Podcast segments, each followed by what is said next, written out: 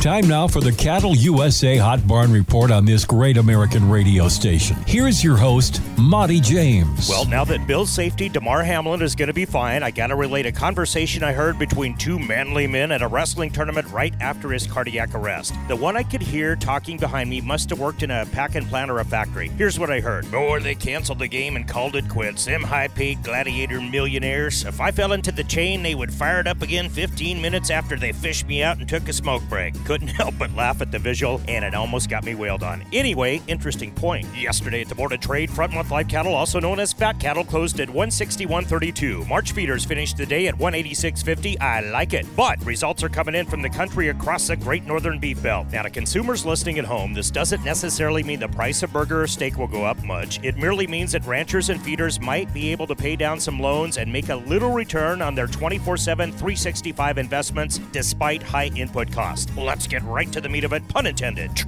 Dateline and a fertile stretch of Northwoods cattle country, Tri County stockyards in Motley, Minnesota. That was supposed to be a typewriter special effect, by the way. Janet or Janet in French reports that 530 pound black white face, or is it faced, steers went for 217. Our friend Nate Ozentowski, yes, that's Polish, from the Rockin' Oz Ranch deep in the Nebraska Sandhills, is happy with his check at BLA. Ozman just texted that 85 head of 680 pound Charcross heifers, heifers hit 192.75. Whoa, 500 pound Iowa calves boomed to 244 yesterday at Stockman's Livestock. Lemmon Livestock, their Sale Barn Cafe is in our Hot Beef Hall of Fame, by the way. 620 pound North Dakota steers off the Bev Loffer Ranch sold to the highest bidder for 203. You go, girl. Drop southeast to the tiny Dutch community of Platzo Dak. Marshall Ringling reports 640 pound red and black steers peaking at 203. 7,500 head yesterday at Torrington Livestock. What we watched on Cattle USA was a barn burner of a sale. Heck, they're on mountain time and probably still going at it. Big old sales today at Mobridge Livestock. 6,500 head at Ogallala Livestock Market, about 50 miles from the front range of Colorado. Big red cow specialist Friday at St. Onge Livestock. Just checked the population of St. Onge 25 friendly people and one old crab. Speaking of friendly people, shout out to Brent Meeks and the crew at the famous Upstream Ranch north of Taylor, Nebraska. They listen to the HBR every day while feeding the cows. That ranch has sold over 5,000 Hereford bulls in their illustrious history. I'll leave you at that. Monte James for America's Hot Barn Report saying keep eating that beef raised in the good old US of A. Isn't that a daisy?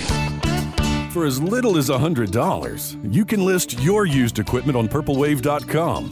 What does this entail? Our team of professionals will come take the pictures, market your item to our huge online buying community, handle the transfer of title while you watch your item sell. What are you waiting for? The used equipment market is hot, and Purple Wave offers the easiest, straightforward way to sell equipment. Purple Wave Auction. Straight, simple, sold.